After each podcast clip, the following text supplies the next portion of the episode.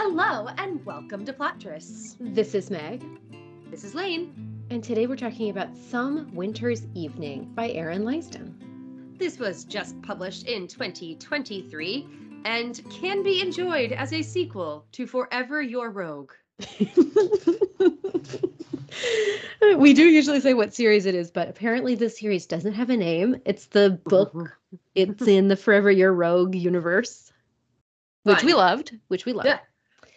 Um, full disclosure, we did receive a complimentary arc for this review. And though this is not being published in December as part of our Christmas novella spectacular, I do want to be clear this is a Christmas novella. hmm And, And- and I'm assuming Lane is going to give it a candy cane rating. Yes. So what usually I exclusively do that during the winter festivities. However, this book needs one. It does need one. I agree with you. Meg, do you want to start with the book jacket? I will. Two perfect strangers and the enchanted evening they can't put behind them. Overworked barrister Gavin Sinclair's only plans for Christmastide are to withdraw to his sister Cora's estate and lament that his long awaited promotion comes at a price he isn't certain he can pay. But when a snow squall strands him at a country inn alongside a dimpled maiden, his night takes an unexpected turn. Captivated, Gavin tries to forget his obligations for a single evening of holiday cheer. Unfortunately, his responsibilities leave little room for such magic.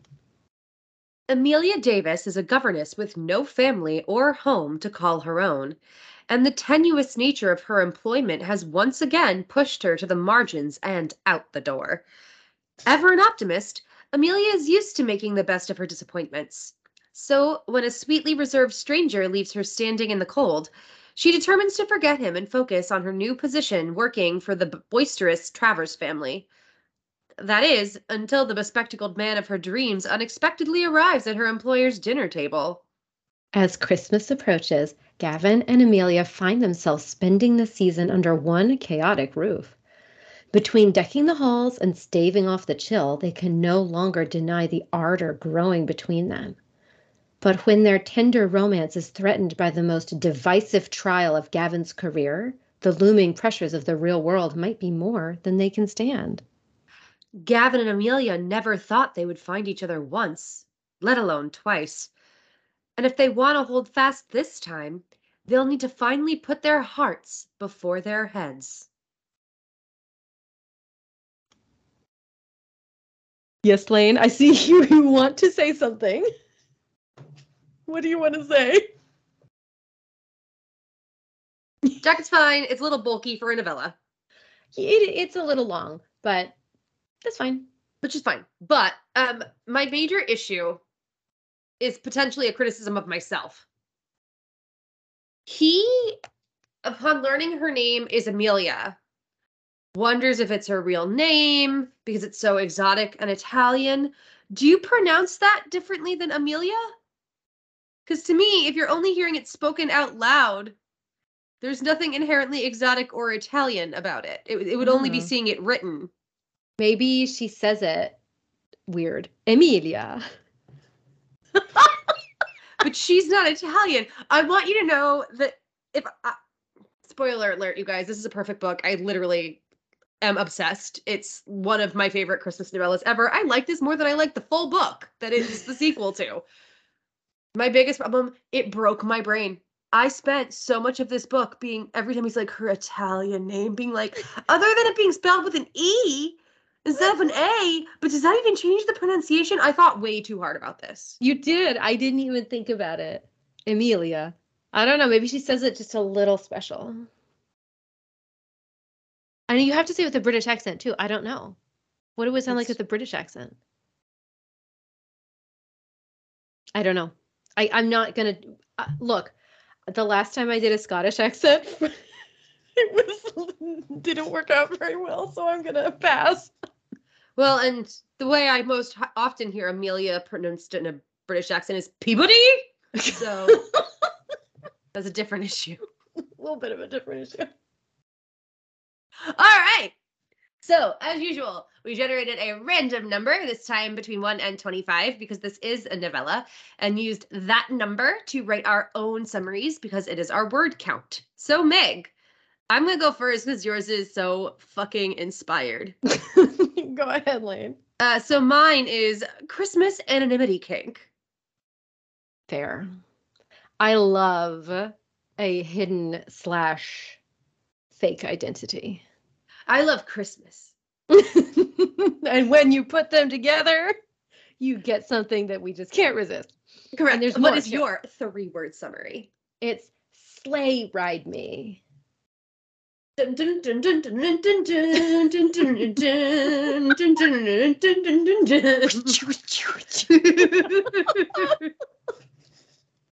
There's a lot of on the page, which I also appreciated. Uh huh.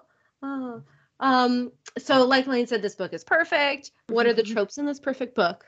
I mean, the big one is like love at first sight, basically, right? It's like Right. insta love, insta lust, insta love. And as Meg said, sort of the, the fake identity, except in this case, it's just the no identity. Yeah, they they they both know that the other one, they're not going by a false identity, but they want to be basically take this night out of their lives, right? Right. I So feel like the- that's kind of a trope, right? Like this is our night, like we're just gonna forget our obligations and like for this one night be our essential selves, right? Yes, but I feel like when you see that trope used in literature, it's often as the excuse to finally fuck. mm-hmm. Whereas here, it's at the very beginning, and it is ultimately a relatively chaste evening. I mean, relatively. There is no going up to her room and having sex. Well, no, but there's My point is, it's More. set up as like a yes, they are very into each other, but they actually spend most of this night of anonymity just hanging out. End it with a scorching kiss and then leave it there. Which I thought was a really fun choice. Mhm, like this mhm. idea that I, I think it really emphasized for both of them it was about not being themselves for the night burdened by responsibility not as an excuse to do something they wouldn't do but just as an excuse to like not be judged right. which i thought was really cool and you lest you think that means there was an opportunity for sex that was missed dear reader have some faith Don't worry. Don't worry. have a little faith This is a governess romance, except Mhm. that they're not his kids. right So she he's not her employer. Mhm. But it's still a governess romance. Right? Well, right, because to me, a governess mo- romance is somebody with a tenuous position in society and often ends up caring about her charges if she's going to be the hero of a romance novel. What else have we got? Oh, we've got the forced proximity because Mhm. they're both stuck at the Traverses house together. She's the governess and she he's staying for vacation. Right, and they're also the first night snowed in together. So they both Mhm. can't leave the inn. Mm-hmm. There is an inn. There's not one room at the inn though. Which I didn't was, mind it.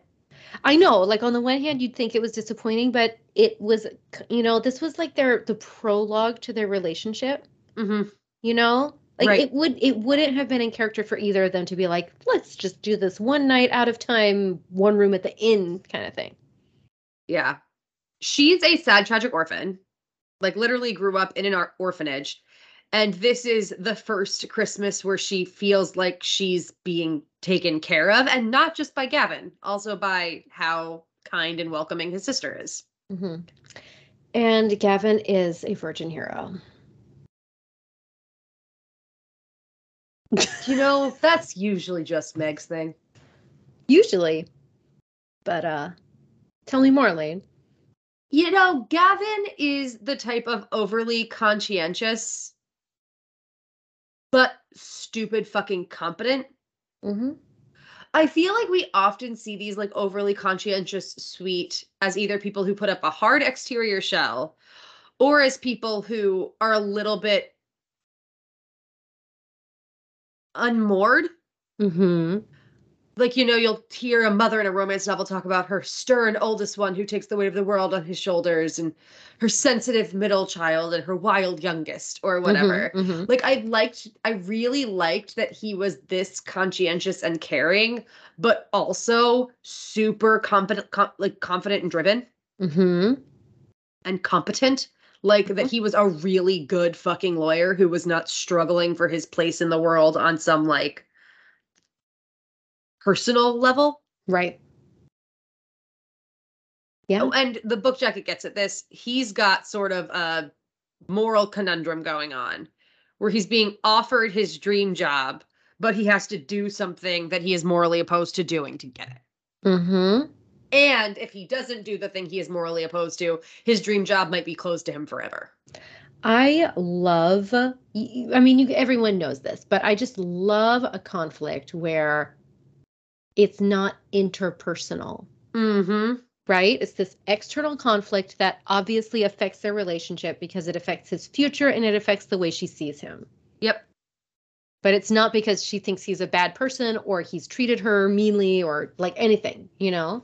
And once they aren't having their one night of freedom and they know who the other really is, her big dilemma is like her livelihood is dependent on her position. Mhm. So she has to be sure of him than she should have the opportunity to get to be willing to risk that livelihood and her position in this household. Exactly. All right, should we talk about this book, Lane? Sure.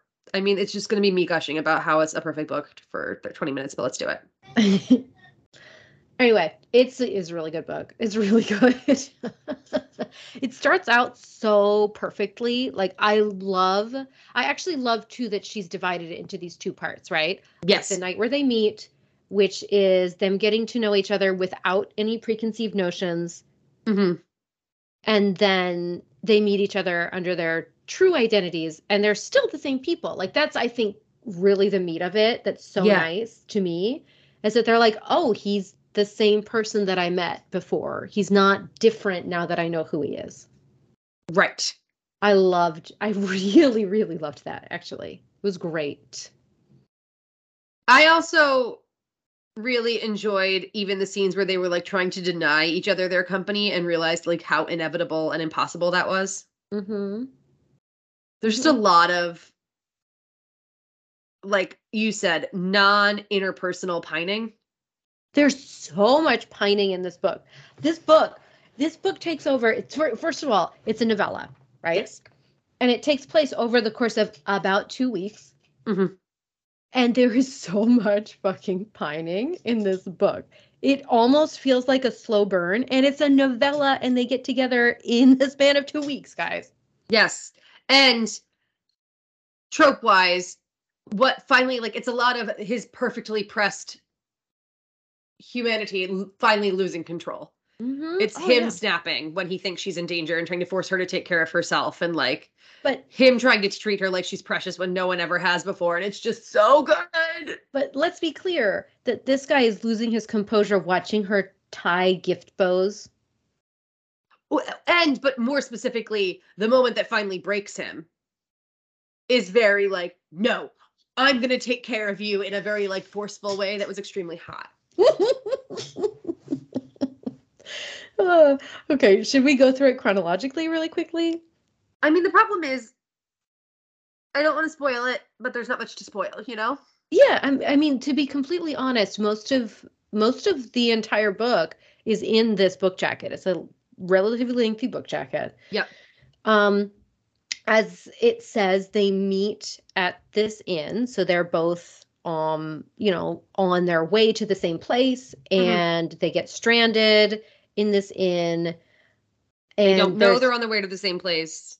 and because they have both uh, they both decide that they don't want to disclose their true identities like they agree that they're going to be anonymous Mhm. they they don't find out that they're headed to the same place Right.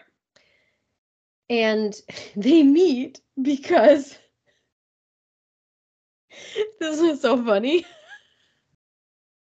they meet because she goes over to ask him if he would be willing to sell her one of his his pies his meat pies Because she shows up a little late and the place is out of fresh food. So they Right. tell her you can buy it off one of our customers who's already got it. Yeah, she looks around. She's like, "Oh, he's got two meat pies over there. Mm. I'll go ask him." He's like really focused, so he's got his spectacles on. He's really focused on his case briefs.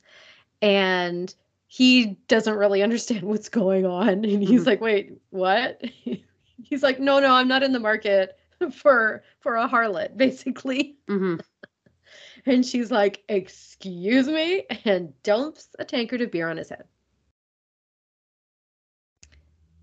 And I think this is the moment too, like the way he reacts is so wonderful. hmm And she's like, "Oh, like I maybe overreacted and he did not overreact."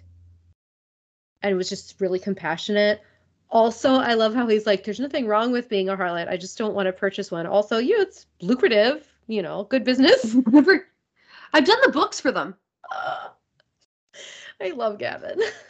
He's so great. I Gavin needs therapy, Yeah, he does. but in a way that makes him really harmless. Right. Exactly. Like he internalizes and carries the stress of so many other people, and to the point that he's like, "Oh no, yes, she has just overreacted, but I just impugned her honor." yeah. So like basically, he's got really severe anxiety. Yep.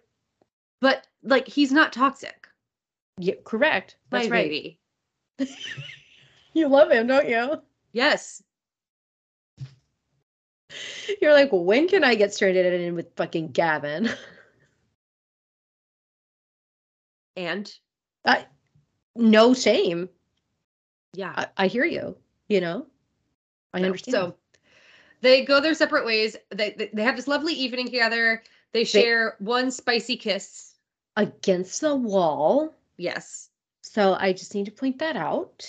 And of course, when Gavin pulls the I can't I can't disrespect her like this. Oh my god, how have I done this? and panics and runs away without properly saying goodbye, she interprets it as he thinks he's above her Yep. and not interested, when in fact he's just overwhelmed by his feelings and boner. Yep. I mean, it's really hard to think with a boner. I mean, that's what I understand anyway. It's what I've heard. so So next day, he shows up a little bit late Mm. at his sister's house. No. She goes to his sister's house. Yeah. He spends a couple of days at a client's. Correct. So she has a couple of days to settle in at his sister's house by Right. herself. Yeah. Yeah. So he shows up like at dinner too. He just like shows up, walks in, and he's like, "My dream woman is sitting at the table," and he's just like, "What?" And she's like, "I can't do this." She runs away. The whole thing is like amazing. And of course, because Cora and Nate are amazing, they're just like, hmm, hmm. oh, so Gavin is interested in the governess, huh? I need to just pause to say that what Cora has spent this time, these days that Gavin has not been around, has, Cora has been welcoming her new government governess, but also decking her whole house out for Christmas in a historically anachronistic way. And Lane was like, yes. I was like, so you're Erin Langston acknowledging on the page that people at the time didn't do this, but you've just picked it up to Cora's eccentricity. Dear listeners, today is November 1st. My living room floor is currently covered in my Christmas decorations because I'm putting them up. Of course they are.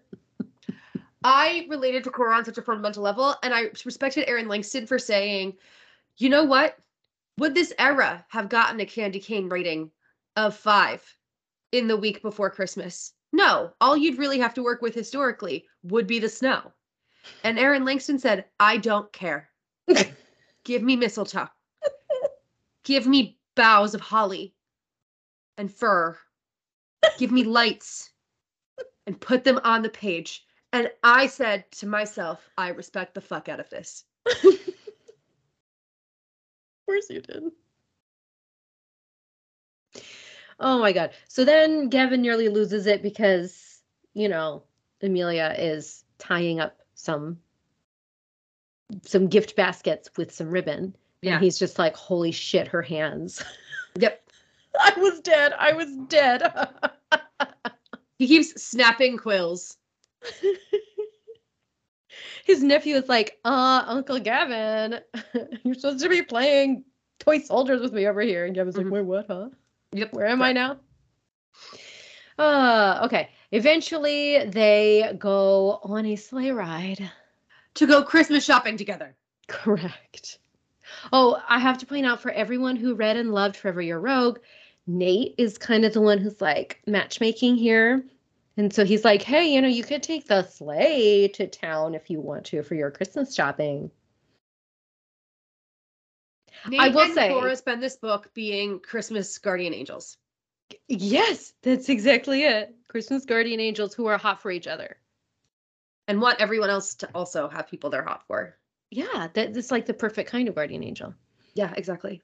I will say I was a little worried for for sweet Gavin and Amelia on the sleigh ride because they get a little like caught up in each other and he doesn't stop the sleigh. I was actually like flipping back to be like I was like did, was there a continuity error? Did he did he forget to stop the sleigh? No, I mean, he did forget to stop the sleigh, but it is brought up. So this is another thing that I was like, thank you, Erin. so I was getting really worried for those two. Yeah. So after their one day spent totally alone together, but knowing who each other are, um, after a series of events, it just becomes impossible to resist one another. Mhm. Yeah. So they don't, which I also respect. And it was very hot. Yep, we'll get to it later. hmm And then of course comes the conflict, which like as it as Lane said and as the book jacket says, he's got this case, he's got to basically decide whether he wants to defend this reprehensible person, this reprehensible man or not. And if he defends the reprehensible man, he will get a promotion that is both personally beneficial, but will enable him to have more power to protect vulnerable people in the future. hmm And it's it feels like a very personal case to Amelia as well because the um the other party in the case was a, a wronged governess. Correct. So basically, the question is what what decision is he going to make with the case? Uh, will will that decision come between them? What's going on? I loved the way it was handled, Lane. Yes. Like it was so good. There could have been misunderstanding. There could have been a fight. There could have been like on page conflict. And I just really, really appreciated how it was handled.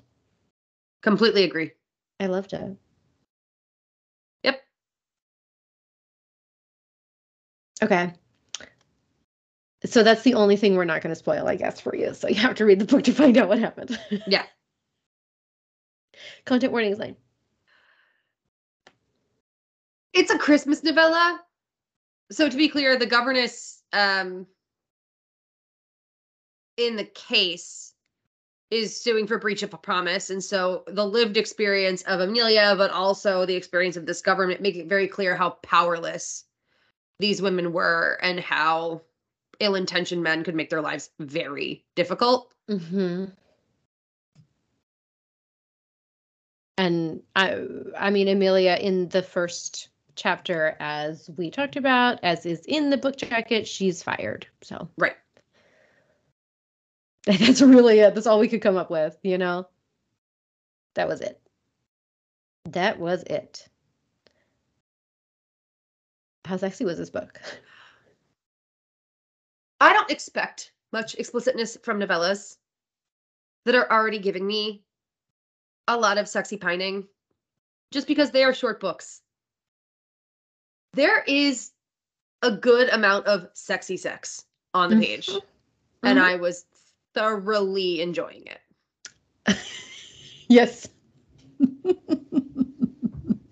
I have to say that the word that is used to describe Gavin, our virgin hero feminist barrister, Mhm. is diligent. I mean, Mhm. he's very he's very diligent in in work, in life, and also in the bedroom. There is like a little bit of a fake out. Erin Langston at the very beginning of the first sex scene. things are very abrupt. And I was like, I am not here for this again. We've been reading so many sex scenes lately where I feel like it goes right to the main course and skips all the appetizers. Main course. Like, that can't be pleasant in addition to whatever else. And then she reroutes them.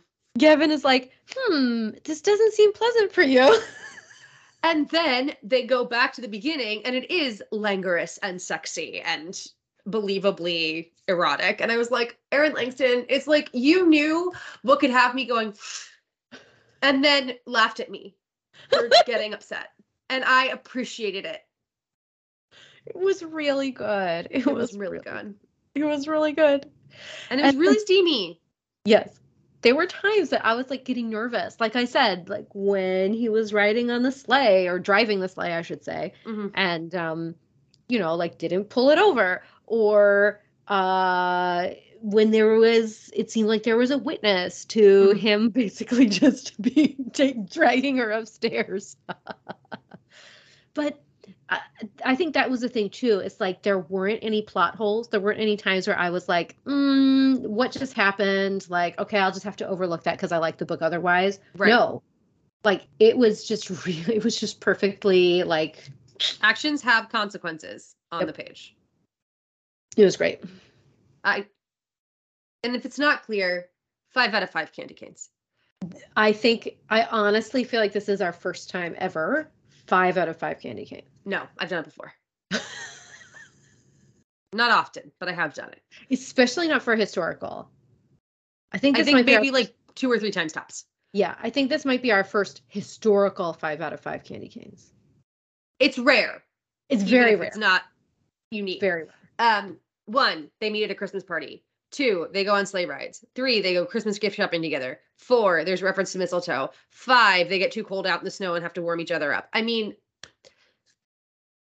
Yeah. There are Christmas gifts. There's um there's significant Christmas gifts as well, Yes. significant to the relationship. Yep. And there's also it's not technically a candy cane, it's a peppermint stick, but and sh- There she does things to it that ruin him. I just really enjoyed the way little traditional Christmas things were just interwoven through almost every chapter. Mhm. It never let you forget the setting right in the best way. in the best way. And that is what I want from a Christmas novella. Is I want to be constantly reminded it's Christmas, but not in a way that beats me over the head with the saccharine. Correct. Anyway, it was great. Really good. Recommend that you read it. Get it, you know, if you are like, huh, what should I be reading for a nice, sexy, fun Christmas novella? Mhm. Some winter's evening. I would say this book for sure. Yeah. Yeah, for sure. It was great. We loved it. Absolutely loved it. Erin Langston, if you want to start um, a side hustle as an author of exclusively Christmas stuff, know that I will sign up and buy everything. Lane's buying it all. Just buying it all. Lane's buying everything. Thank you guys so much for listening.